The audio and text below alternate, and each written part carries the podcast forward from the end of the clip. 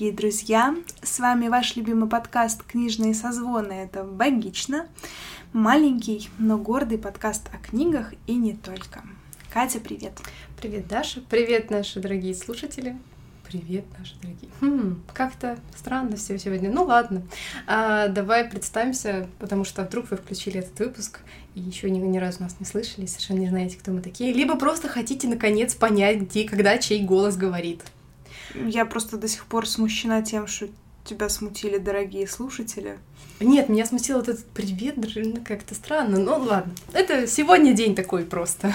Жара, жара жаркий, плавит наши жаркий мозги. июльский кон... Э, концовый день. Прежде чем мы начнем рассказывать о том, кто мы, я просто сделаю такой, э, такую ремарку, что Обычно мы наши выпуски записываем достаточно заранее, в этом сезоне у нас как-то так получается, а вот выпуски об итоге месяца мы записываем максимально близко к моменту их выхода. Поэтому, как вы понимаете, в Москве сейчас э, вернулась в Москву жара, все плавится вместе с нашими мозгами. Поэтому это такой будет немного поплывший от жары выпуск, видимо. Ну, я думаю, что вы будете такими же поплывшими, когда будете его слушать, потому что в среду все еще будет жара. Да, да, слушать новости июля зимой будет уже странно. Но ну, а почему бы и нет все равно? А, я Катя, Катерина Маруева, я искусствоведка, специалистка по современному искусству, феминистка, не активистка, женщина на К, мать двух котов, вот это все я. Вот. Ты так автоматически уже... У меня уже есть стандартный план представления. Стандартным списком выдаешь. Еще я гедонистка. Вот для сегодняшнего выпуска это, наверное, важно. Я люблю по и поесть, выпить, и чтобы это все было красиво и вкусно. Опять будешь соблазнять меня рассказами про еду и напитки. Да. Ну а я Ведмицкая Дарья, клинический перинатальный психолог, преподаватель, э, что мое самоопределение на этом закончилось. Человек, который не очень понимает, как вообще уже два месяца лета пролетели, потому что, честно говоря, я как-то вообще потеряла э, счет времени, что ли. Потому что, мне кажется, лето только недавно началось.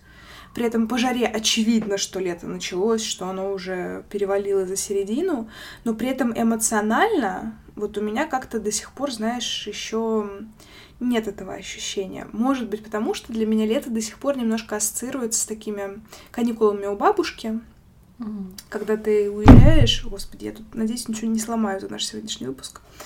В общем, да, мне кажется, что лето — это когда ты уезжаешь в деревню к бабушке, тусишь там, ешь вкусняшки, тебя холят, любят, лелеют со всех сторон, и ты кайфуешь просто максимально. Mm, ну, я вот заметила для себя другое, такую некоторую закономерность, что когда мы учились в школе, это сейчас как бы очевидное, невероятное, но скорее очевидное, а, что сначала, пока мы учимся в школе, у нас три месяца каникул. Mm-hmm. В универе у нас два месяца каникул, потому что в июне сессия. А на работе у нас месяц отпуска. И не все его берут одним куском, но вот у нас на работе принято брать его одним куском в августе, поэтому в целом у меня просто идет какое-то сокращение времени вот этого вот mm-hmm. лета, кани- лета каникул. Хотя в целом я как раз ощущаю, что лето, потому что для меня лето это какое-то очень меланхоличное время. Всегда было так. В летом я как-то себя особенно вот так грустненько чувствую, начиная с мая. А, сначала мне казалось, что это может быть связано с тем, что все разъезжаются, mm-hmm. ты выходишь из рамки своей какой-то привычной рутины, не обязательно неприятной, какой-то отягощающей. Потом, опять же, жара, и это тоже все тяжело и неприятно.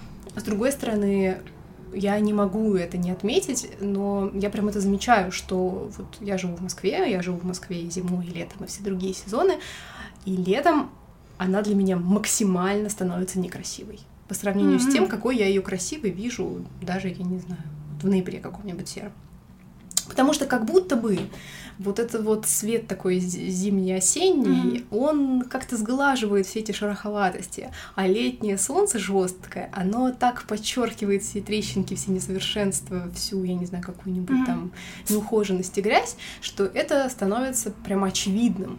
И вместе с этим запахом и ощущением от раскаленного асфальта это все действует очень депрессивно на меня.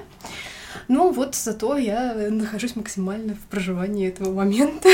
Ну, ты знаешь, мне очень откликается твоя мысль про летнюю Москву, в том смысле, что Москва для меня вообще не летний город. Я не знаю, есть ли люди, которые в Москву приезжают летом в отпуск. Ну, наверное, кто-то есть в качестве каких-то туристических поездок. Но я тоже не очень люблю московское лето. Именно, наверное, в большей степени из-за того, что на тебя раскаленный бетон со всех сторон как-то вот... Наваливается. Наваливается, да. да. И у меня ощущение, что я в духовке или в микроволновке нахожусь, где тебя почти со всех сторон что-то подгревает. Да. И у меня одно из самых сильных летних впечатлений, может быть, я уже где-то в подкасте про это рассказывала, а может быть и нет. А, дело в том, что для меня Москва, а, я с ней хорошо познакомилась только уже когда поступила в университет. До этого я в Москву ездила достаточно редко, и как-то по каким-то либо проверенным маршрутам, либо с кем-то из знакомых. Поэтому каких-то одиноких прогулок в наушниках долгих у меня не было. А на первом курсе я влюбилась в преподавателя своего молодого. Ну, с кем не бывает. Да, мне кажется, это вообще обязательная часть студенчества, что нужно влюбиться в своего преподавателя, иначе студенчество не будет полностью засчитано, как будто бы. В общем, это был молодой преподаватель. Мне кажется, он был моложе, чем я сейчас. Примерно, наверное, как раз в том возрасте, когда я начала преподавать. Ему было тогда примерно столько же. И он был абсолютно не в моем вкусе внешне. Он был такой блондин с голубыми глазами. Что-то такое викингообразное в нем было. А, и он э, не нравился почти никому, кроме меня. Я была влюблена в него абсолютно бесповоротно, вот как правильная пятикурсница, правильная первокурсница может быть влюблена в своего преподавателя. И, соответственно, как влюбленная первокурсница, я, естественно, внимала каждому ему его слову, заглядывала ему в рот, э, вот это вот все. И как-то раз он упомянул про одного социолога, как сейчас помню, это был Теодор Адорно, который... Или Адорно, не Адор... знаю. Адорно, Адорно. Это, это немец, поэтому... Да, ну вот каждый читает, как знает. В общем, у него была такая работа по социологии музыки. И он нам что-то про этого социолога, про эту работу рассказывал. И я, как правильная влюбленная первокурсница, решила познакомиться с первоисточником. И книга была в наличии в библиоглобусе. Я училась на станции метро 1905 года, ну, примерно. И, соответственно, после какого-то очередного занятия, а может быть, после сретенки, то есть как-то вот я была где-то в Москве, занятия закончились достаточно рано, а может быть, это уже было сессионное время, но я помню, что уже была жара. У меня была любимая футболка, привезенная э, с с таким э, божеством в виде слона, я была в этой футболке, я была в джинсовых шортах. Это были времена, когда я еще носила джинсовые шорты. Я была молода. А, и в каком-то очень приподнятом настроении духа я а, шла от Библиоглобуса до Китай-города. Я до сих пор очень люблю эту дорогу, а, но тогда это был какой-то, знаешь, мой первый осознанный проход по этому маршруту. Я была абсолютно счастлива, что я нашла эту книгу, что такая крутая вообще. Буду сейчас читать а, пафосного философа, еще и про музыку. И как-то вот э, это одно из таких прям счастливых летних воспоминаний. Но справедливости ради, вот с этим маршрутом Мясницкая Китай-город у меня очень много классных летних воспоминаний.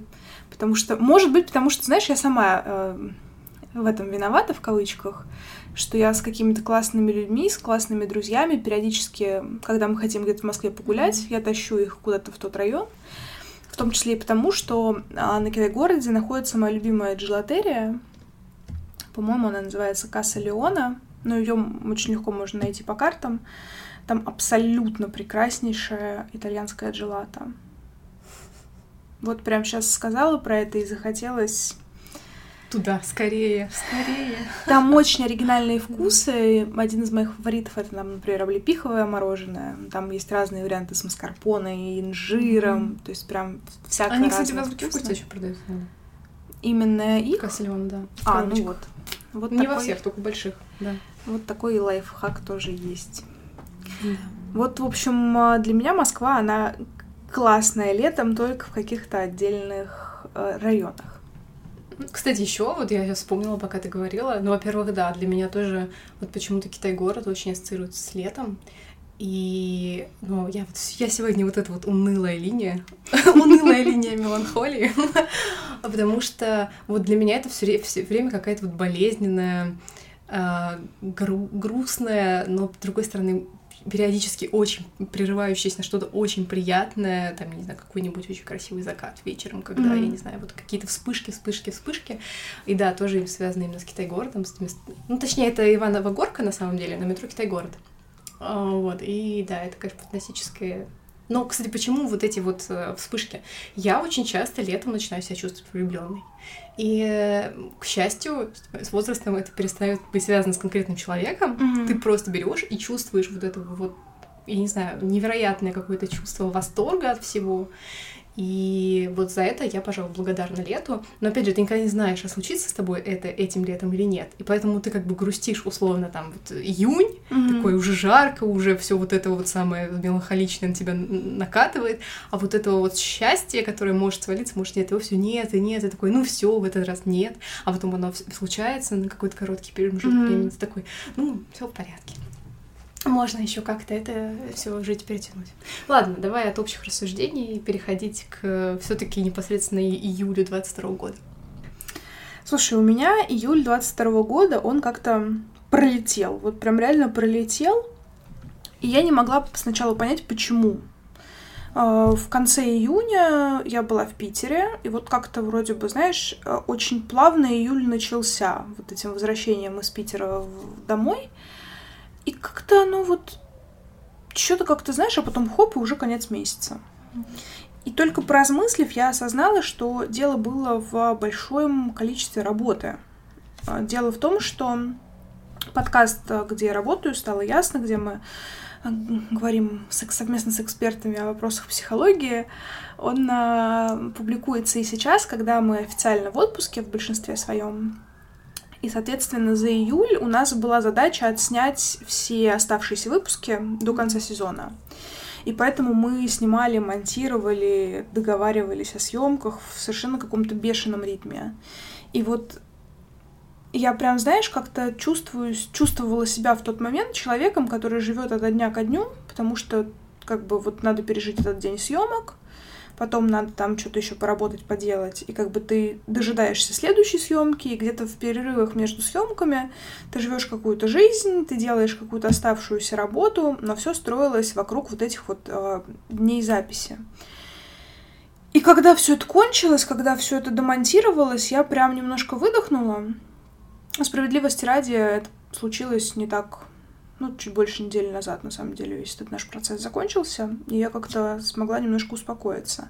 А все, и по сути, вот и июль кончился таким образом.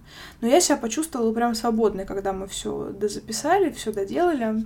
Mm-hmm. И я почувствовала, что наконец можно отдыхать.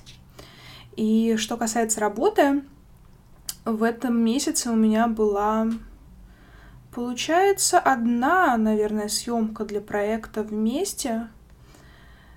Да, одна. А, где мы снимали актера нулевого пациента Оскара Ильясова. И у меня прям такой мощный заряд вдохновения был после этой съемки, потому что я в последнее время редко встречаю людей. Вот все-таки с возрастом жизнь становится немножко сложнее, потому что ты как-то уже вот не так просто смотришь на мир и окружающих. В общем, а, я впервые за долгое время встретила человека, под каждой фразой которого я могла бы сказать «да, согласна» и поставить свою подпись. И это прям меня как-то очень приятно поразило, потому что, знаешь, ты, ты ловишь себя на мысли, что, мол, нормально, я с ума не схожу, такие же люди в мире есть, значит, мои мысли не такие дурные, как э, могли бы показаться. И я этой съемкой ужасно довольна, я ужасно довольна тем интервью, которое у нас получилось. И получается, наш подкаст выходит в среду, а значит, видео было опубликовано на день раньше, во вторник. То есть вы его можете уже после нашего подкаста посмотреть. А, YouTube канал вместе. И вот, собственно, крайний ролик — это интервью с Каром Ильясовым. Это было потрясающе. Я не очень люблю пересматривать свою собственную работу, потому что на этапе монтажа ты настолько замыливаешь вообще все эти фразы, которые звучат. Но вот это интервью, наверное, я буду переслушивать периодически, потому что Оскар выдал прям несколько очень классных идей, которые можно было бы и в свою жизнь привнести, и рекомендовать, там, не знаю, своим друзьям, клиентам, пациентам подобные идеи. Так что посмотрите. А, я думаю, вы не пожалеете. Классно. Вот. А так работа кончилась, все, и дальше можно уже про отдых разговаривать. Ой, а у меня работа закончится прям 31 июля. А, потому что последний день работы галереи, и вообще воскресенье обычно мой нерабочий день, но на, этот раз он будет моим рабочим, потому что а, я съездила в несанкционированный отпуск, об этом я расскажу чуть-чуть позже. Вот, и поэтому теперь я за это расплачиваюсь и слишком много работаю. вот, поэтому мне еще предстоит целая рабочая неделя, даже больше, чем мои стандартное количество дней. И я с чистой совестью, все их отработав, закрыв галерею на ключ и на месяц, вот, иду в отпуск. Но для меня самое яркое событие июля, и я думаю, что это всего лето, потому что я не знаю, что может еще по впечатлениям перебить то, что у меня просто неделю, да, даже, наверное, больше, с воскресенья по понедельник потому что это все как-то, ну понятно, что это были не, целиковые дни, но mm-hmm. еще после вкуса еще какое-то количество дней не оставалось. В общем, у меня случилась третья поездка в Питер, и я думаю, что она для этого лета последняя, хотя сложно зарекаться. я и про вторую-то ничего не планировала сначала, но об этом я рассказывала в июне. А, мы ездили в Петербург с Лешей на коктейльную неделю. И а, вообще, мы купили билеты еще зимой, хотя как-то про себя сомневались и думали, и ребята сомневались и думали о том, стоит ли вообще устраивать эту неделю, и еще много об этом говорили на всех речах, которые открывали все этапы этого мероприятия, а это были и вечеринки, и лектории для там, людей из индустрии барной и так называемого общепита.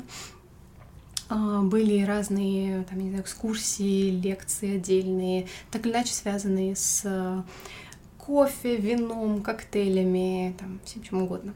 Совсем что льется. Да, совсем что льется, совсем все, что, что вкусно. И вот и я, когда мы туда уже решили, что точно мы поедем, мы вот уже едем, я никак не могла для себя решить, буду ли я об этом рассказывать или нет. Ну, во-первых, когда мы туда только ехали, я не, не знала, что мне так сильно вообще понравится, что это будет для меня таким важным, таким классным, таким драйвовым событием. И э, я ну, как-то довольно сильно для себя ощущала флер э, вины за то, что мы туда едем, за то, что мы развлекаемся, за то, что мы тратим деньги, за то, что это связано с алкоголем, кстати, тоже. Потому что у меня была такая мысль, как я буду писать о том, что мы на коктейльной неделе, или там, как я маме скажу по телефону, что мы на коктейльной неделе. Что вы делаете? Мы каждый день пьем. Ну вот как она на это посмотрит со своей там, точки зрения, со своей колокольни условно.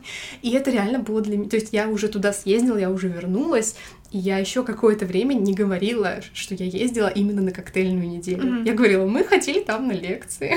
ну, то есть, и я сама подумала, как, в чем твоя проблема? Ты взрослый человек, тебе 26 лет. Почему это такая какая-то внутренняя стигматизация произошла? И в итоге я сначала как бы попробовала это на своей бабушке, я рассказала бабушке, и сказала, как было классно, она такая, блин, как здорово, и я думаю, что она тоже не совсем поняла по моим описаниям, что это было, потому mm-hmm. что, ну, вообще, если ты там не был, очень трудно как-то передать словами, потому что там был и отдельные, вот эти месте отдельные комнаты, каждый которого был отдельного бара, ну, то есть я рассказываю вещи, тебе кажется, это клево, но ты совершенно не mm-hmm. представляешь, если ты там не был, не видел фотографии, вот, потом я уже постепенно начала рассказывать остальным людям, что тоже я ездила на коктейльную неделю, именно это было так или иначе все связано с алкоголем, но на самом деле даже не с алкоголем. И это то, что мне понравилось больше всего, что это было связано с людьми. А, мы посмотрели на очень классных людей, которых там есть свои проекты, которые что-то делают, что-то придумывают, просто пообщались с людьми, которые работают. И когда ты открываешь их не как люди, которые, ну, помогают тебе классно провести вечер, который в каком-то смысле mm-hmm. режиссирует твое времяпрепровождение, когда ты находишься в баре. А когда ты общаешься с ними как с ну, какими-то своими приятелями, скажем Мгм. так, даже не, не друзьями, но уже как-то по-другому изо дня в день, то под конец это становится, ну, опять же, не лучшие твои, конечно, друзья, но и место начинает играть совсем другими красками. Мгм. И появляется какая-то уже другая лояльность. Не как клиенты там или гостя, а вот какая-то такая приятельская, что ты начинаешь за них просто болеть, как будто они там, не знаю, твои Мгм. дальние родственники. Ну так, довольно дальние, но при этом как бы дорогие. Мгм. Вот, и это было все совершенно прекрасно, и столько классных людей, и столько всего красивого, то есть как все было заморочено, организовано, а, как каждый бар, который приезжал принимать участие, заморочился с тем, чтобы создать и воссоздать атмосферу своего бара. Причем бары были из разных городов. Это были несколько московских проектов, э, были из Казани, из э, Сочей, из э, Ростова. И ну, как бы ты смотришь и думаешь, блин, как здорово, вообще хочу теперь туда везде поехать, и к ним реально прийти в гости, как здорово, как классно. Вот, помимо этого было много какого-то, ну, я не знаю, я бы сказала, что это какие-то такие смолтоки скорее, что-то вот такое Мгм. похожее. И так сильно я от всего этого зарядилась. И так было классно, что ты как-то расслабляешься и позволяешь себе быть вот в гостеприимных объятиях классных гостеприимных людей. И вообще, не знаю, я так благодарна, я с такой... Даже вот, вот именно, что я больше с благодарностью вспоминаю эти дни. И...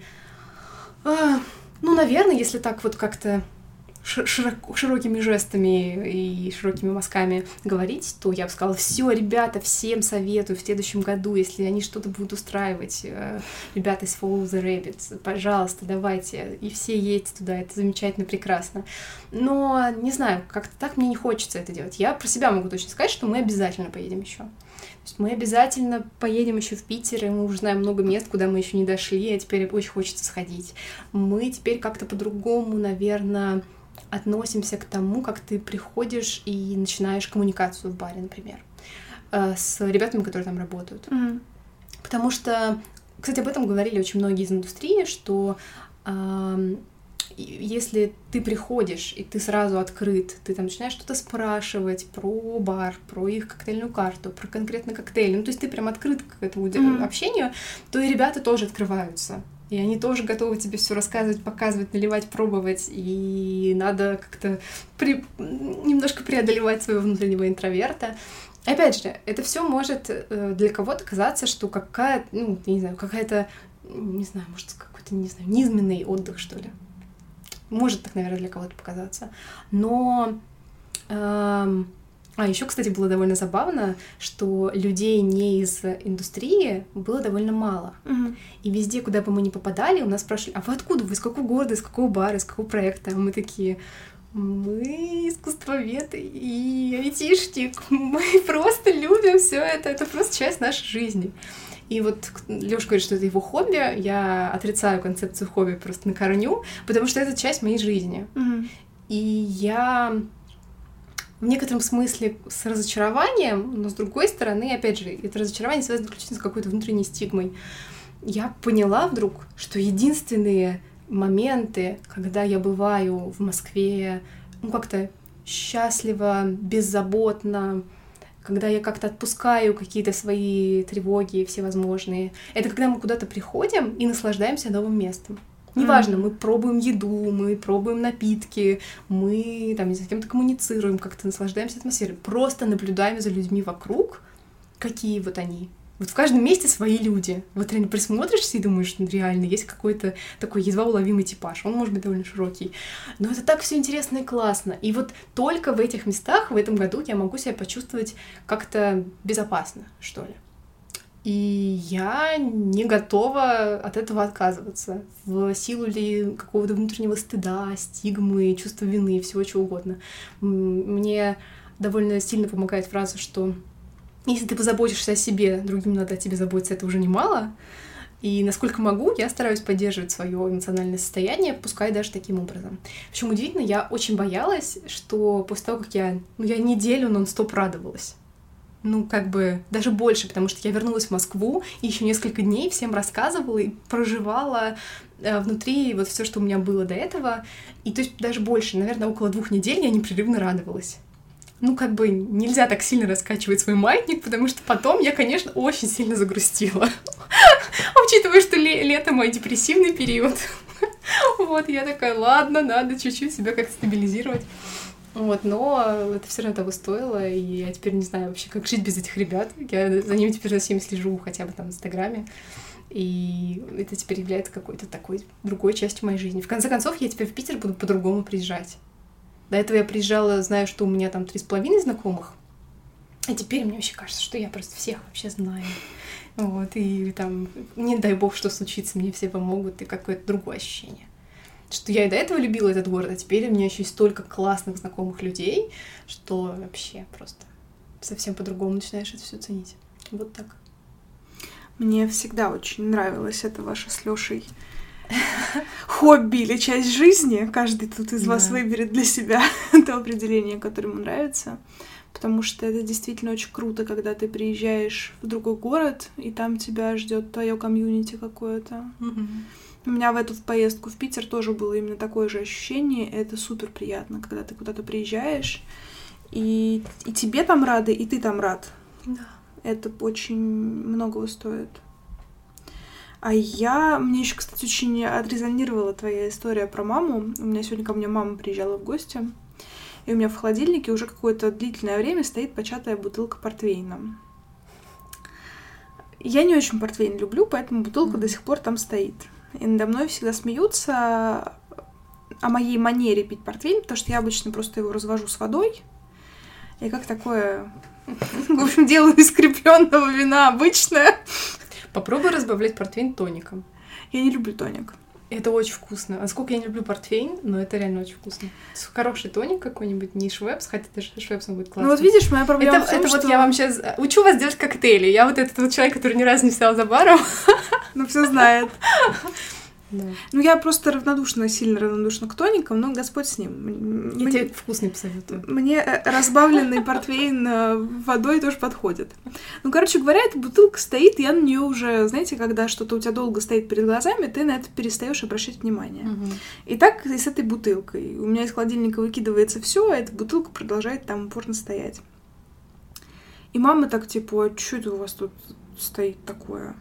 А я даже сначала не нашлась, что ответить. Угу. Потому что, ну, открытая бутылка, ну, стоит. Ну, же никому не мешает. И как-то и у меня мама еще так, знаешь, с таким легким удивлением об этом спросила. Угу. Я говорю, ну, портвейн. И как-то она так, знаешь, на меня странно посмотрела. И я на нее странно посмотрела. Говорю, ну, купили на ужин. И она так как-то снова на меня странно посмотрела. И вот я словила вот это ощущение, о котором ты сказала, что вроде взрослый человек, а при этом с мамой все равно какие-то такие моменты проскальзывают детско-родительские, над которыми потом забавно самому посмеяться. Да, но я вот ненавижу чувство стыда. Я так долго его тяжело отпускаю, что я стараюсь не, не допускать. Но мне не было стыдно, мне было скорее забавно от uh, вот этого ощущения, что типа, мам, On. А, знаешь, я думаю, что мы с тобой подведем наши книжные итоги в конце этого выпуска. Давай. Чтобы у тех, кому это важно, был э, стимул дополнительный дослушать выпуск до конца. Или перемотать до нужного а, момента. А сейчас я хочу... Я тут недавно э, спонтанно... Э, как сказать, анонсировала, что в этом выпуске будет ответ на вопрос. И к нам поступило три сообщения, которые, и в том числе с вопросами, на которые мы сегодня ответим. А, а потом я поняла, что, возможно, количество вопросов еще связано с тем, что не все наши слушатели подписаны на запрещенных соцсетях, и поэтому я создала даже адрес электронной почты, куда можно будет нам написать вопросы. Это исключительно наша подкастная почта, куда вы можете адресовать свои вопросы, и вообще вне зависимости от того, когда они у вас появились. Вот это поворот. Вот, да, я заморочилась, ее создала, она будет в описании выпуска. Но если что, это наши стандартные Goddess Reads, э, собака Яндекс.ру.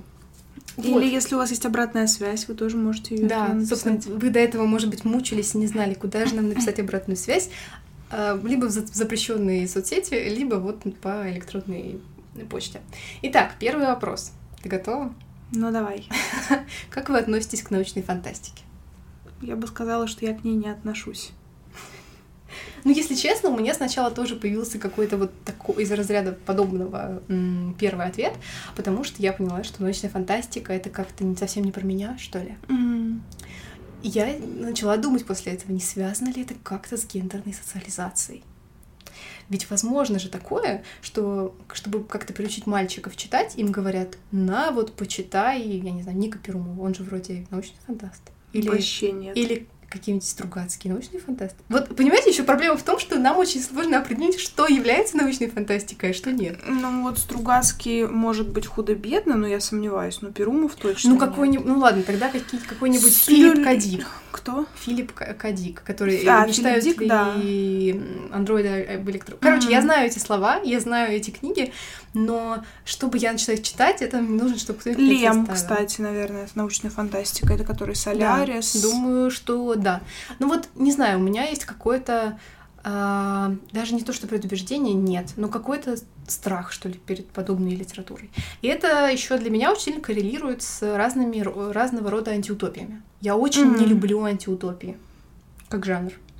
То есть я, конечно, их читала, и я, безусловно, признаю а, и талант Оруэлла, и, я не знаю, то, что 18 э, вось- 1984 — великий роман. Ну, для меня это, наверное, самая такая знаковая антиутопия. Мгм.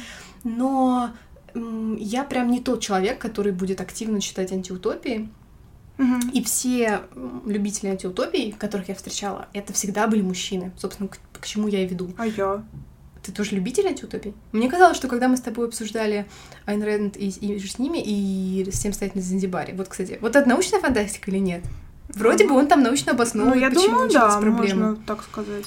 Вот, что мы обсуждали как раз, что мы скорее не любительницы такого. Ты знаешь, я поняла, что мне она не нравилась, а, когда я была помладше. Вот я в школьную бытность читала только «Мы» Замятина. И я думала, господь, какая ну дота, Замятин, ты, конечно, крутой, у тебя классная идея, ну как можно так нудно писать? А, вот, беру свои слова назад. А, И, соответственно, примерно вот выпустившись из школы, то есть это был первый второй курс университета, у меня была идея познакомиться с классикой антиутопии, там вот это вот Мгм. 1984, «Удивный новый мир» и так далее. И мне было любопытно, но я не могу сказать, что я прям была впечатлена сильно. Хотя один из моих любимых, э, ну, это повесть все таки скорее, э, в общем, литературный труд, который мне очень нравится, это «Скотный двор». То есть, собственно, эм, антиутопия. Поэтому с возрастом, вот в прошлом году я поняла, что я очень много антиутопий в прошлом году прочитала, и меня они скорее интересуют и интригуют, чем нет. Поэтому я вот тут, э, видишь, не дурак и не мертвый, я свое мнение меняю. Молодец, молодец. Нет, меня они скорее расстраивают, поэтому я не читаю. Да, э, вот про научную фантастику, знаешь, я сейчас открыла список э, научной фантастики. Я не берусь судить, насколько он действительно отражает реальность про научную фантастику. Здесь очень много книг, э, про которые я знаю. Ну, как минимум, там то, что ты упомянула, мечтают ли эти самые об электроовцах. там, Эти самые об этих самых. Да, Герберт Уэллс, естественно, все про него слышали, но я никогда ничего у него не читала. Автостопом по галактике у меня даже книжка лежит. Дюна я с удовольствием посмотрела фильм и даже подумывала послушать, но как-то вот видишь, думать не значит делать. А, Марсианин была классная книжка. Франкенштейн внезапно. Космическая Одиссея. То есть э, известные книги, но ничего из этого я не читала. Ну вот исключая антиутопии, которые тоже почему-то относятся к научной фантастике. И, э, ну вот, как, по крайней мере, в этом списке, к- который я сейчас просматриваю, здесь есть противостояние Стивена Кинга. Я очень люблю эту вещь, мне она дико нравится, но опять же я тоже не знаю, насколько она научно-фантастическая. Если говорить про какой-то классики, о какой-то классике, типа там вот Герберта Уэллса или того же Лема, а, я, может быть, знакомилась, ну вот с Лемом, например, но какого-то яркого впечатления, чтобы дальше у меня была интенция продолжить знакомство, у меня не было. Наоборот, мне скорее было, честно говоря, скучновато. Хотя вот, кстати, в этом списке я сейчас еще обнаружила цветы для Элджернона. Ну, то есть, как, как обычно, проблема в том, что рамки довольно широки. В Видимо. общем, все, что такая типа классическая, совсем э, научно-фантастическая научная фантастика, Вот до того, видимо, я не доходила и не дойду, наверное. Вот заводной апельсин, кстати, тоже туда относит. Поэтому мне сложно вот так прям определиться. Для меня это э, скорее нет, чем да, с одной стороны. С другой стороны, я сейчас расскажу о своем июльском вообще каком-то грехопадении в некотором смысле. Дело в том, что я очень люблю, как э, всякие... В общем, у меня есть такое развлечение. Я включаю какие-нибудь э, ролики на Ютьюбе, и в это время я в телефоне играю в одну дурацкую игру. Там просто надо складывать э, что-то типа Тетриса, грубо говоря. И я таким образом отдыхаю. Вот ты там делаешь какие-то дела по дому, потом пять минут сидишь, слушаешь видео какое-нибудь, играешь в эту игру. И мне попался топ какой-то там книг одного из книжных блогеров, кого я регулярно смотрю. И вот она как раз очень много всякой научной фантастики читает. То есть всего того, что меня, в принципе, мало интересует. И она упомянула цикл книг Сергея Лукьяненко. Если кто не в курсе, Сергей Лукьяненко — это тот, кто написал «Ночной, «Ночной дозор», «Дневной дозор». Если вы нашего возраста, то, наверное, помните молодого Костика Хабенского, который навсегда в моем сердечке. Обожаю Константина Хабенского, ничего не могу с этим поделать. В общем, она упомянула о новой достаточно серии Сергея Лукьяненко, которая в некотором смысле мне напомнила как раз антиутопию. Там, значит, завязка в следующем на Земле происходит какой-то катапли... кат... катаплизм. Катаплизм. Катаплизм у меня с котом с вами происходит регулярно. В общем, происходит какой-то катаклизм, прилетают инопланетяне, а теперь а, все социальные статусы сменились, люди должны... А вот там в чем была фишка, что они излечили все болезни у людей, но как бы от каких-то повреждений эти инопланетяне людей не могут застраховать.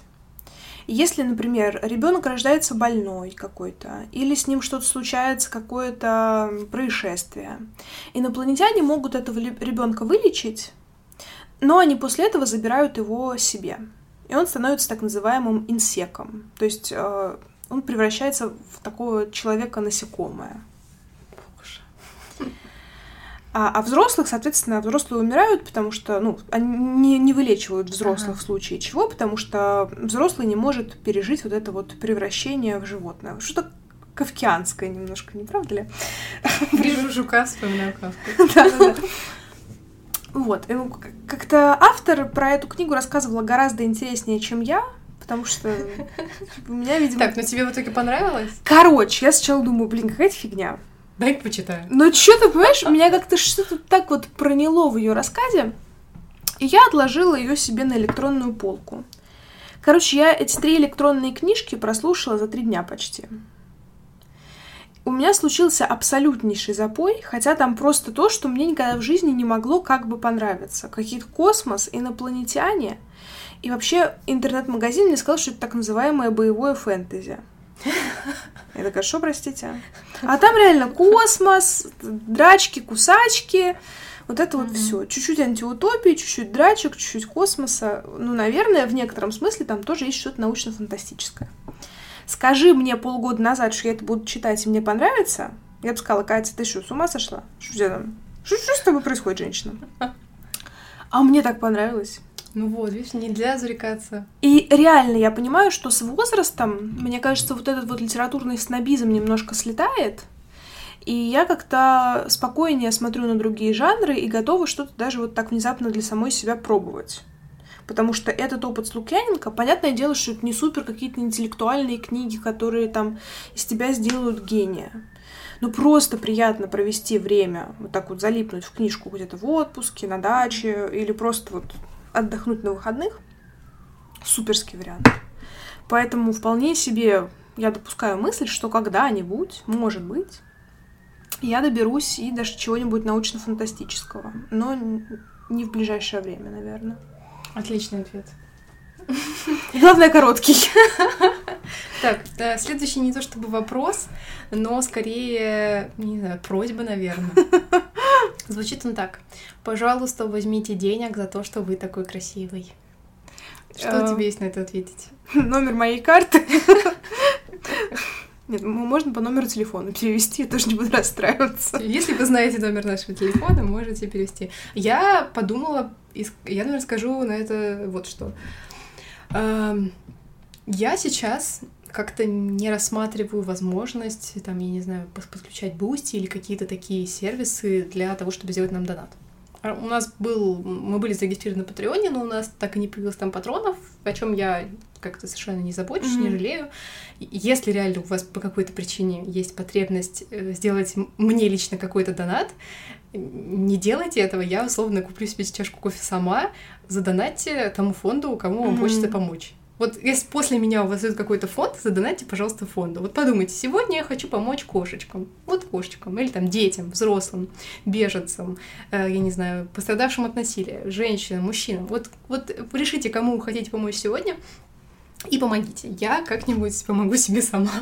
Я, ты знаешь, с удовольствием, кстати, когда я продаю какие-то книжки, а я mm-hmm. часто их продаю, потому что невозможно дома держать столько бумаги, Хотя в наше время это было бы хорошим вообще решением. Короче, я реально, э, ну вот когда накапливается какая-то значительная сумма, у меня есть отдельный конверт в онлайн-банкинге, куда я складирую все деньги с покупок, в смысле, с продажи книг. И когда какая-то сумма набегает, я часть отправляю в фонд, и часть э, трачу снова на книжки. Или когда кто-то из друзей забирает у меня книжки и пытается отдать деньги, я всегда говорю, что пришлите какому-нибудь фонду, которому вы, вы там обычно либо собиратор какой-нибудь получает деньги таким образом. Но я только рада. Угу. Мы, мы берем книжками. Да, нам, пожалуйста, книжки. Э, потому что они дорожают с каждым днем. Так, ну и последний вопрос на сегодня. Как быть такой же красивой и умной, как ты? Даш, как ты справляешься с этой задачей? С великим трудом. Только годы практики помогают нести эту ношу. Ну, кстати, я согласна. И мне очень помогает правило fake it till you make it. Или даже не так, не обязательно, фей, не обязательно фейкать, но вот, например, у меня был случай, я была на мероприятии в платье комбинации. Ну, в целом я довольно часто их ношу. Платье комбинация — это, грубо говоря, платье на тонких бретельках, Значит, в котором у тебя короче. открыты руки. Тут было важно, что открыты руки. Потому что на меня смотрит девушка и говорит, ой, ты так красиво выглядишь, я бы никогда не надела такое платье с, типа, с моими руками. Я говорю, я никому не говорю, что у меня что-то не так с руками. И себе в том числе. Просто никому не говори, что у тебя проблемы с этой частью тела, и как бы это уже бывает, там, это половина успеха. Вот. А так, не знаю, развивайтесь, вкладывайте в себя. Я стала гораздо лучше выглядеть с возрастом. Я прям смотрю О, свои да. фотографии даже пятилетней давности, хотя за пять лет последние я не так сильно изменилась, но если брать там условно первый курс или конец школы, и вот даже конец бакалавриата, то есть это значит сколько, четыре года назад? Э, я тут поняла, что мы что-то 10 лет назад школу закончили, типа. Ну, скоро будет, еще Через нет, год. скоро будет. И я такая, что, что, что, что? так я с тобой согласна, что с возрастом как-то... Да, но у меня это связано с тем, что я стала лучше одеваться. Элементарно как-то натренировала так называемую насмотренность. В принципе, стала больше кайфовать от этого. То есть я прям продумываю, в чем бы мне хотелось куда-то пойти, в чем бы там, что бы такого интересненького сделать. Я прям кайфую от этого, и пока мне нравится, как я выгляжу. Может быть, еще через 10 лет я такая, ой, боже мой, как ты ужасно одевала свои 26. Ну ничего, хорошо, что сейчас я уже научилась. Ну, это тоже будет хороший результат. Главное в каждом моменте как-то более-менее отражать то, что у тебя внутри. Ну, для меня, по крайней мере, так. Вот, да, мне вот про это хотелось сказать. Ты прям очень точно определила, что про отражение внутреннего состояния. И для меня, наверное, еще один, одним из таких ключевых параметров является комфорт. То, насколько ты комфортно себя чувствуешь в этом месте, в этом наряде, с этими людьми, не знаю, с этими сережками, с этой сумкой, неважно, или с этой книжкой в руках. Вот, короче, вот это вот чувство внутреннего комфорта, потому что внутреннее ощущение, если к нему прислушаться, оно редко будет врать. И вот этот вот внутренний барометр, главное просто не потерять к нему ключик и доступ. Потому что когда ты находишься в каком-то месте и тебе некомфортно, но ты не понимаешь, что происходит, это отвратительное вообще чувство. Мне оно дико не нравится. А когда ты можешь это отловить и сделать какой-то выбор, это я так эм, делаю Спойлер к одному из наших следующих подкастов. Вот, в общем, э, делать выбор, вот это вообще очень важно. Делать, причем выбор в сторону себя. Да, но это мы вот затронули часть красивой. Как быть такой же умный? Ну, это только генетика, конечно. Относитесь внимательнее к выбору партнера для рождения детей. Ой. Сложно, сложно быть умным. Чего греха таить? Господи, горе от ума, не зря классика написал. Ой, я иногда ловлю себя на ощущение, думаю, господи, какая я крутая, я там то-то понимаю, здесь-то могу, то бося. Через там условном месте я такая, господи, какая я тупая, почему я писала такие глупые тексты, почему я ничего не понимаю. То есть это происходит, в принципе, по синусоиде, но я верю, что каждым следующим, после каждого вот этого провала, когда я понимаю, что я на предыдущем этапе была тупой, я делаю еще небольшой шаг в сторону чего-то, какого-то там своего вымышленного идеала, вот, и немножко продолжаю развиваться. Мне не нравится вот этот концепт про тупость, потому что у меня есть э, такая идея в голове, что каждый человек, он умен как минимум в чем-то вот одном, своем и так далее. У него может быть один какой-то крутой навык, и поэтому как бы обобщать и говорить, что человек тупой, но это можно сделать в эмоциональном порыве, когда тебя кто-то бесит. Не, ну я никогда так не говорю, не думаю про кого-то. Я обычно говорю, это какой-то период самоуничижения начинается. Не-не, ну как бы ты когда на себя ты это все все равно перекладываешь. У меня тоже бывают моменты, когда ты такой думаешь, господи, что я так туплю-то? Но это скорее какая-то констатация тупки, знаешь, типа, сегодня жара, и не соображаешь, уже я так туплю. Я а, как-то вот очень сильно... Короче, мне не нравится, что из-за этого можно расстраиваться, потому что ты понимаешь, что самоотношение, оно очень нестабильно. И то, что тебе сегодня кажется, то, что ты тупой, скорее всего, это стечение факторов, там, не знаю, гормонального фона, внешних обстоятельств каких-то. Mm-hmm.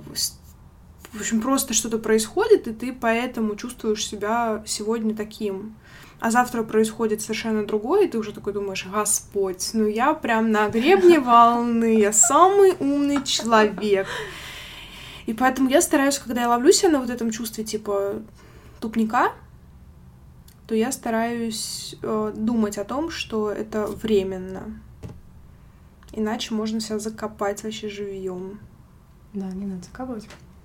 Но я, скорее всего, я, скорее всего, так думаю, когда вот ловлюсь на таких мыслях, я под этим, под этим тупая, э, скорее всего, понимаю, что, например, я наивная, я как-то куца формулировала мысли, могла сделать это лучше и точнее. Ну, то есть это какие-то такие прикладные вещи. Ты смотришь на продукты своего ума в прошлом, ну, из прошлого и такой думаешь, блин, как это наивно, как это, не знаю, недостаточно. Ой, слушай, я тут побомблю немножко, побомблю в каком смысле? А, я вообще не мониторю никакие наши оценки э, и отзывы нашего подкаста на других платформах. Обычно только, когда выходит какой-то новый выпуск, я ставлю свою оценку выпуску, на этом все заканчивается.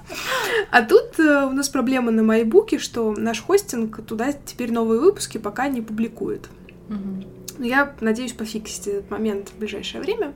В общем, а, пока я связывалась, разбиралась с майбуком и Литресом, оказалось, во-первых, что наш подкаст есть на Литресе внезапно, и я полезла там посмотреть отзывы, почитать э, комментарии какие-то. Конечно же, Атлант расправил плечи, получил там единицу. Видимо, мы расстроили какого-то фаната. Извините, не специально.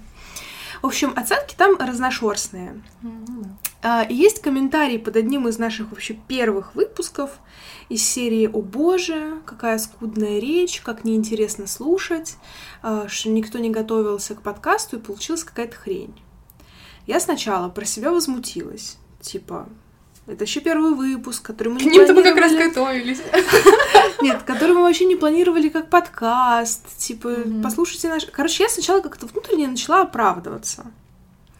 А потом я подумала, ёб твою дивизию, какого хрена я оправдываюсь?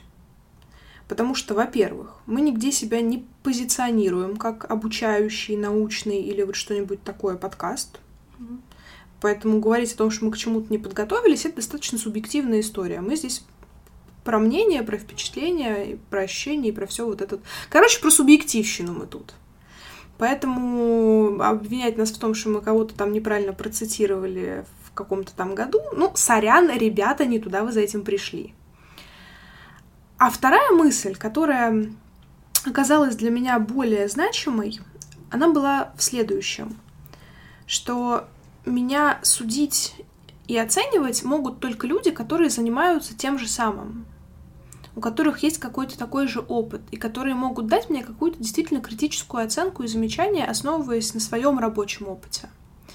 А когда меня оценивают люди, которые никаким образом не относятся к этому процессу, то это какая-то не очень релевантная оценка. Это тоже про субъективные впечатления. И меня после этого так отпустило, знаешь. И я еще вспомнила одну потрясающую историю. Потрачу полторы минуты, чтобы ее рассказать. В общем, дело было в десятом классе. Иногда мне кажется, что в десятом классе я разговаривала лучше, чем сейчас. Но, наверное, это по принципу, что раньше все было лучше в этом мире. В общем, у меня была география. А, ну, предмет такой в десятом классе, как и у всех. Но в десятом классе а, ее вела другая преподавательница, чтобы она никому не портила оценки в аттестат. Это была уже такая возрастная женщина, которая была, в принципе, добрая, но такая чудаковатая уже в силу возраста.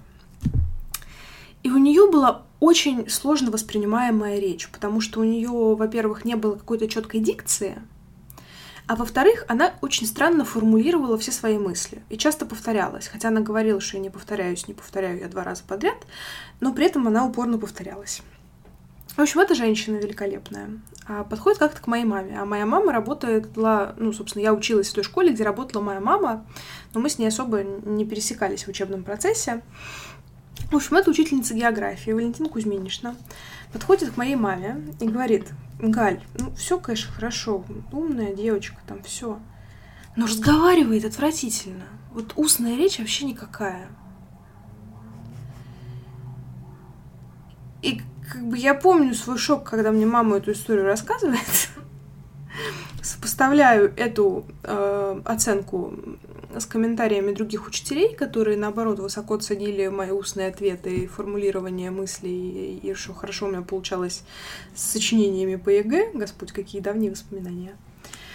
Короче говоря, мне вот эти комментарии натолкнули на вот эти воспоминания о Валентине Кузьминишне, что все, конечно, хорошо, и девочка умная, но разговаривает ужасно.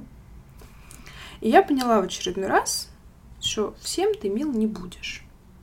Все равно найдется тот, кому не понравится наш подкаст. Поэтому, если вам не нравится наш подкаст, не слушайте его.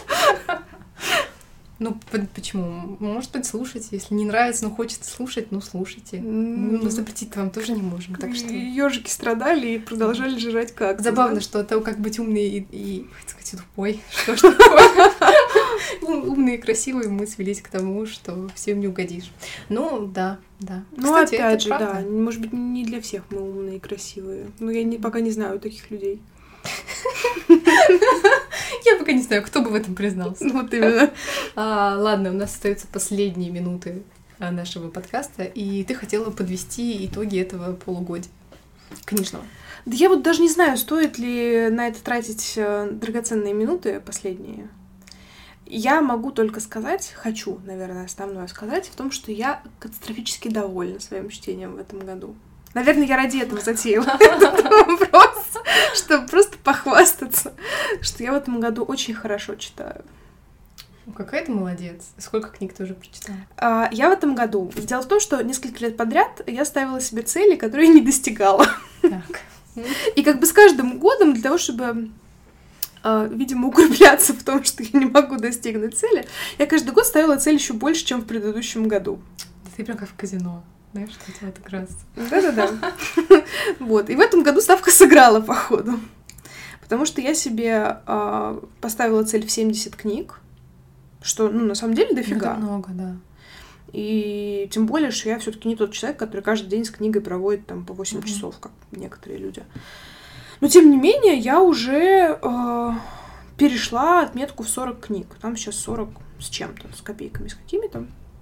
И я прям очень довольна. И я поняла, что все-таки аудиокниги в этом смысле, они очень сильно изменили мой читательский мир. Угу. Потому что вот того же самого Лукьяненко можно было бы, конечно, потратить трое суток и прочитать глазами. Но, во-первых, все-таки глаза уже, конечно же, не те. Не те не Возраст. Те. Да, все-таки как-никак. Вот. А, а вот за делами, за какими-то домашними, за дорогой эти книжки пролетели вообще незаметно. И у меня часто так бывает, что, знаешь, я несколько дней не беру никакую книгу в руки, понимаю, что у меня простой какой-то такой. Простой, не простой. Да, и я включаю какую-то аудиокнижку и понимаю, что хоп, там прошло несколько дней, а уже какая-то книга прослушана. Мгм. Хотя ты к этому не прикладывал каких-то вот э, таких прям усилий значительных. Я думаю, в конце года я поделюсь статистикой, но из вот этого 40 с чем-то пунктного списка, я думаю, что либо половина, либо чуть больше даже половины — это аудиокниги. М, Класс. При этом меньше покупать я не стала, к сожалению. Ну, это, это понятно. Я прочитала уже 30 книг. Я как раз сегодня посмотрела. Я прекратила вести читательский дневник, к сожалению. Я прекратила его вести в, в начале года календарного. Ну, я сначала держалась, но в какой-то момент весной где-то я прекратила. Когда я поняла, что я вымучиваю, мне не хочется, я такая, ну, я и не буду.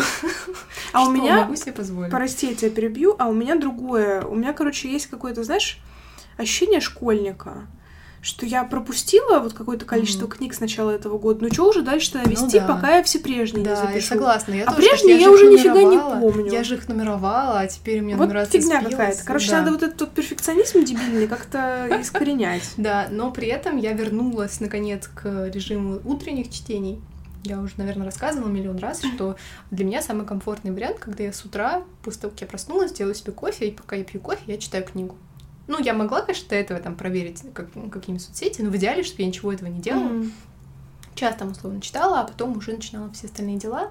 И был период, когда мне не хватало ни на что времени. Я просто посыпалась, делала одну свою работу, завтракала, ехала на другую работу. А Сейчас я беру вторую работу с собой, первую работу на вторую работу, но зато читаю по утрам, и это меня как-то заземляет. Я прочитала книгу, которая мне очень понравилась. Это книга Одри Лорд э, «Зами. Писать свое имя по-новому».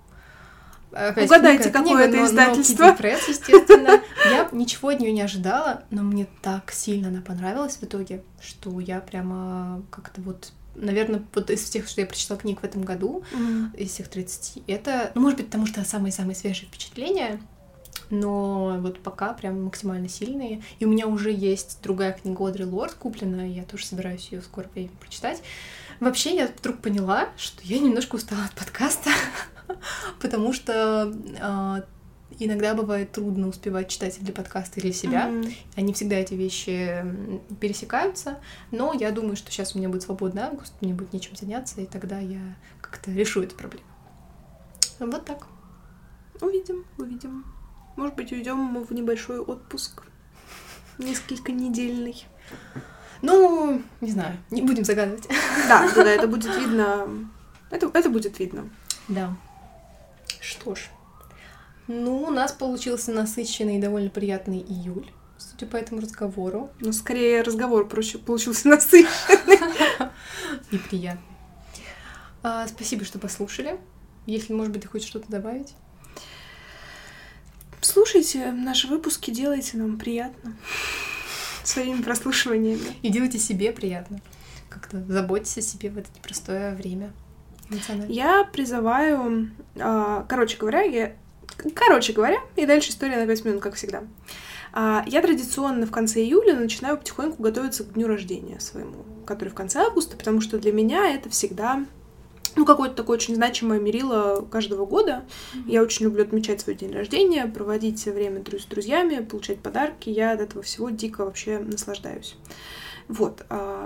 Я начала готовить какой-то виш-лист, исследовать там свои желания, свои сохраненки, вот это вот все. Так вот, одно из моих желаний это получать обратную связь о наших проектах, потому что мне супер всегда приятно, когда кто-то пишет о своих впечатлениях, переживаниях, э, о том, какие мысли откликнулись, какие книги были взяты на карандаш или какие книги были прочитаны по нашим рекомендациям. Вот, поэтому, если вы хотите сделать подарок мне к дню рождения, вы, конечно, можете книжек мне прислать, это тоже вариант, конечно же. Всегда, Всегда беспроигрышный вариант. А, вот. э, Или, что, конечно, вообще не менее, а может быть и даже более ценно, это ваша обратная связь про наши выпуски. Вот напишите что-нибудь, пожалуйста, об этом. Да, тем более теперь у нас есть электронная почта, что если не хотите нас искать в запрещенных соцсетях, нам можно написать. Или хотите анонимно почту. написать. Да, да, пожалуйста. Но только, Открытие. пожалуйста, приятное. Не пишите нам плохое, ребята. Не, ну почему конструктивная критика, надо к этому тоже нормально, спокойно относиться. Ну не удивляйтесь, если нам попадет в спам. Короче, Даша перед днем рождения не настроена читать ничего э, такого негативного, так что Только, только с сентября, пожалуйста. Берегите ваши негативные комментарии для, для сентября. Да. А, ладно, спасибо, что послушали, и пока-пока. Пока.